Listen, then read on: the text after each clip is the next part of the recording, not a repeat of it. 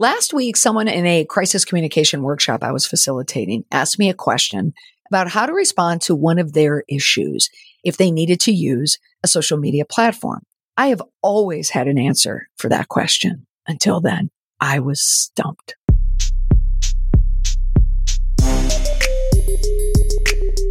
Welcome to the Indestructible PR podcast, where we use current events and tested media and PR strategies to help prevent or manage a crisis and build an indestructible reputation.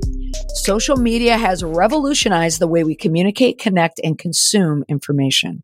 However, as we enter the next generation of social media, we must also face a new set of challenges when it comes to responding to the social media crisis. Did you watch the program The Social Dilemma? It came out in 2020 on Netflix. Oh, you've watched it? Of course you did because it was a pandemic and everyone was watching Netflix. But The Social Dilemma, if you remember, it was a program that shed light on some of the darker aspects of social media, such as the impact on mental health, the spread of misinformation, and the exploitation of user data.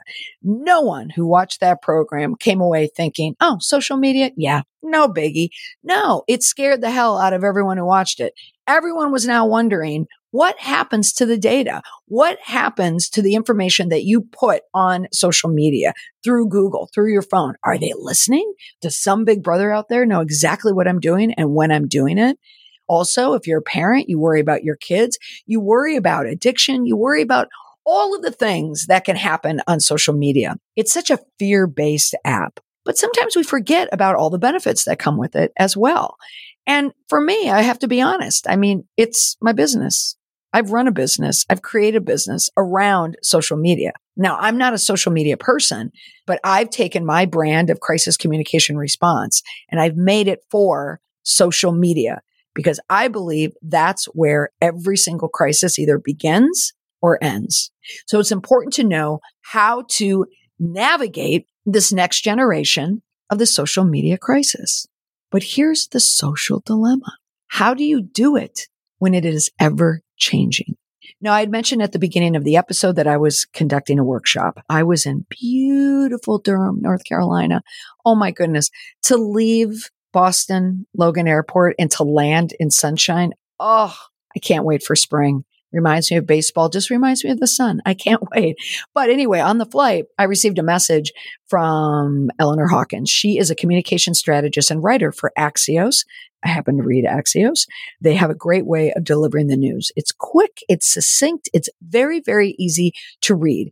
That was one of the reasons why I wanted to get back to her. But another reason why I wanted to reply back to Eleanor is because of her take on the social media crisis. She was looking at it in a particular way that I wanted to find out where she was going. Even though I wasn't prepped, I mean, I took this call in my car it was a little bit sweltering. I was still wearing a sweater over a shirt. I was still dressed for Boston, but I was in Raleigh and I didn't have my notes in front of me. I had nothing. I broke every rule in a media interview. You don't go in it with answers off the cuff, not knowing what you're going to say. But I was more interested in what Eleanor had to say from her end, and her deadline was very, very tight. Her take was not just how to respond to a social media crisis, but what has changed about it she really wanted to talk about how companies are now responding and is it appropriate for the new form of social media? So she was so nice to listen to me start and stop and try and collect my thoughts as I was going through it. And the reason why I was pausing a bit when I was talking to her is because I was changing. I was changing my format. I was changing my whole infrastructure on how to respond to a social media crisis as she was asking me the questions because I knew it was happening. I could feel it. I could see it in all the responses. I do a lot of case studies. If you follow me on TikTok, I'm always looking at other people's apologies and brands, you know, when they're going through a crisis. And I'm noticing that everyone does it differently and also noticing what could be successful on one format in one social media channel may not work in another everything, it's almost like every crisis is its own unique crisis. It's like a fingerprint. Oh, that's a great line. Every crisis is a fingerprint. There's never more than one. Oh, I have to work on this. There's no two alike. Okay. Come back to me next week. I'm going to work that one out. anyway, but we were talking about the crisis communication response. So the first piece of it that I had said to Eleanor was this change in this expectation of video. All social media platforms favor short form video, SFV. Instagram Reels. Facebook owns Instagram. Facebook wants watch time on Facebook. They're competing against TikTok, which is all short form video. Twitter, Elon Musk is now bringing in video. If you pay for Twitter Blue, you'll be able to do more time on video and cut down on all the ads where there are videos. Everything is about videos and short watch time. They don't want you sitting watching for 60 minutes. It would be great if you did, but all these social media platforms know that no one is using social media that way. So in order to determine how to respond to a crisis, you need to identify who's watching your response. Who is it? What are their expectations for your response? Now, I don't know the article yet. It hasn't been dropped. It's going to come out tomorrow. But those were the two pieces that I talked about with Eleanor. You will be able to find a link in the show notes to Eleanor's piece. But let's just finish this podcast and talk about just some of the risks and the challenges out there now that I'm noticing that are changing. And is, you can't tell, it's in real time. Not only was it coming to me yesterday in that interview or two days ago with Eleanor, but even when I was doing that workshop yesterday, it's always changing. There really isn't one answer. So it really kind of made the workshop a little bit different for the first time because Eleanor is the one who put this in my head at a time when I was already working through all of these changes. Now, what do we see on the horizon? Well, the first thing we're going to see, and I don't spend as much time on this, but I will down the road, is the proliferation of deep fake technology. Now, that's the hyper realistic videos or images that can manipulate artificial intelligence. So it will make you think you're looking at President Obama. He was always a target, a deep fake target. I don't see this yet, but it's definitely on the horizon. I taught it in my college class when we were talking about misinformation. So deep fake is certainly a thing, but I've yet to see the deep fake come into a crisis, but it's coming. And when it happens, I'm going to be on it. And if you find out about it before me, you let me know. but the other challenge, and this is a big one, is the algorithm. And I said this for the first time in the training and I kept coming back to it, kept coming back to it. You could have the best response in the world and it will not matter because human ears and human eyes are not taking in that response. You are writing a response for an algorithm. And in many cases, it could be for bots. All of the hate that you're getting could be bots. So yes, there are people behind it, but what happens is the bots will follow what people are saying. So if people start to kind of charge up, there's certain keywords that an algorithm is going to pick up. They're going to pick up all caps. They're going to pick up exclamation point. They're going to pick up you suck, you liar, you're wrong. All that type of hyperbole language, if you will, they're going to see it and they're going to draw more people to whatever conversation is happening there. And then you're going to add in the bots to make it bigger and bigger. So as a result, now we're becoming exposed to this narrow range of opinions and perspectives that can lead to polarization and also echo chambers. But it's also opinions and perspectives of technology, of computers. It's not real people. So let me ask you, do you care what a bot thinks? If you have a response, do you worry if you've lost the reputation of a bot? Well, bot doesn't have feelings, but a bot has influence. And that's why you need to remember that. That needs to be a part of the response. So I know what you're thinking. How do you respond to a bot? Well, it's more about how you respond internally. And that was another piece that came out in this workshop. We talk about the human factor in a social media crisis response or any crisis response. But the social media element has commentary that people have to read who are going through that crisis. And those responses will get into your head without a doubt. They get into your head.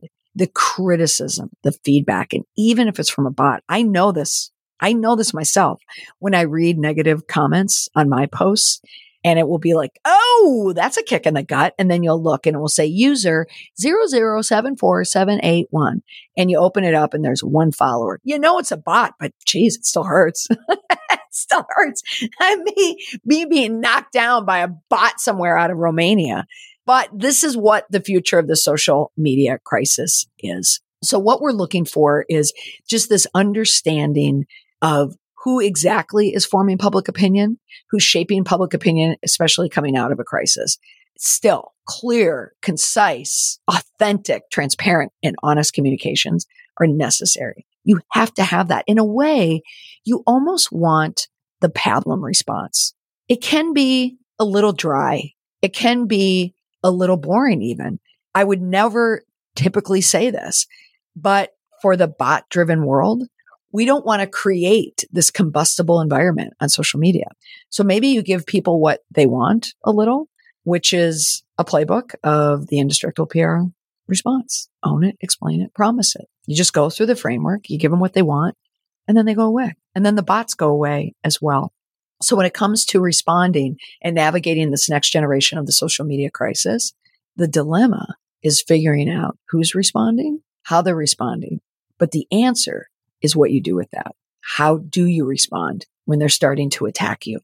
You need to understand the best platform is going to be the one that likely has the most influence with the people who matter. It could still be Twitter. It could still be just your website, but you need to determine how much trust you've lost. And in order to regain it, you also need to determine where's the best place that we can respond. And remember, it's not just where you want to respond. It's where the stakeholders are. If everybody is blasting you on TikTok, you may need to go over to TikTok, but maybe you don't have a TikTok account. And what you might want to do is go to Instagram. You could post something to Instagram or put a post graphic on Twitter that could be shared. You may not have to respond on TikTok, but know that that's where people are going to talk to you. So whatever information you're going to put up, make it shareable in a way, a safe way to share information and your statement. But nowadays, you, you just want to get through that crisis without creating the combustible environment. I think that's how we navigate this next generation of the social media crisis. The keyword is vanilla. Pablum. Make it, make it just like a glass of milk with a side of graham crackers. You know, it's a little bit of protein, a little bit of carbs. It's just going to curb that hunger, the hangry people out there. Does that work? All right. In every episode, I leave you with one easy to remember takeaway to help you build an indestructible reputation. I know what you're thinking about right now. You're thinking about an, a nice big glass of ice cold milk, maybe a little cinnamon sugar, graham cracker on the side ultimately, it's up to all of us to navigate the next generation of the social media crisis. How we respond to it is not going to be really in a playbook fashion, says the person who sells a playbook. It's really about the human factor. It's not reacting to all of the negative commentary unless they are guiding us in a particular way to do the right thing. We must be aware of all the risks and challenges that are out there with social media, but you also have to recognize the benefits of using social media because it does connect with others. It does share ideas. It does promote a positive change. You want to stay informed, engaged, responsible as an organization, as a person, as a brand. And we can create this equitable space where honesty and a crisis can exist. And it's you getting through it. But the key is in order to navigate it, you have to use it. That's what I think is happening right now.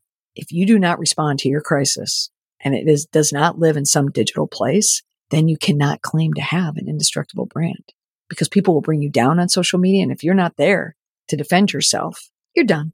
That's all for this week on the podcast. Thanks so much for listening. Bye for now.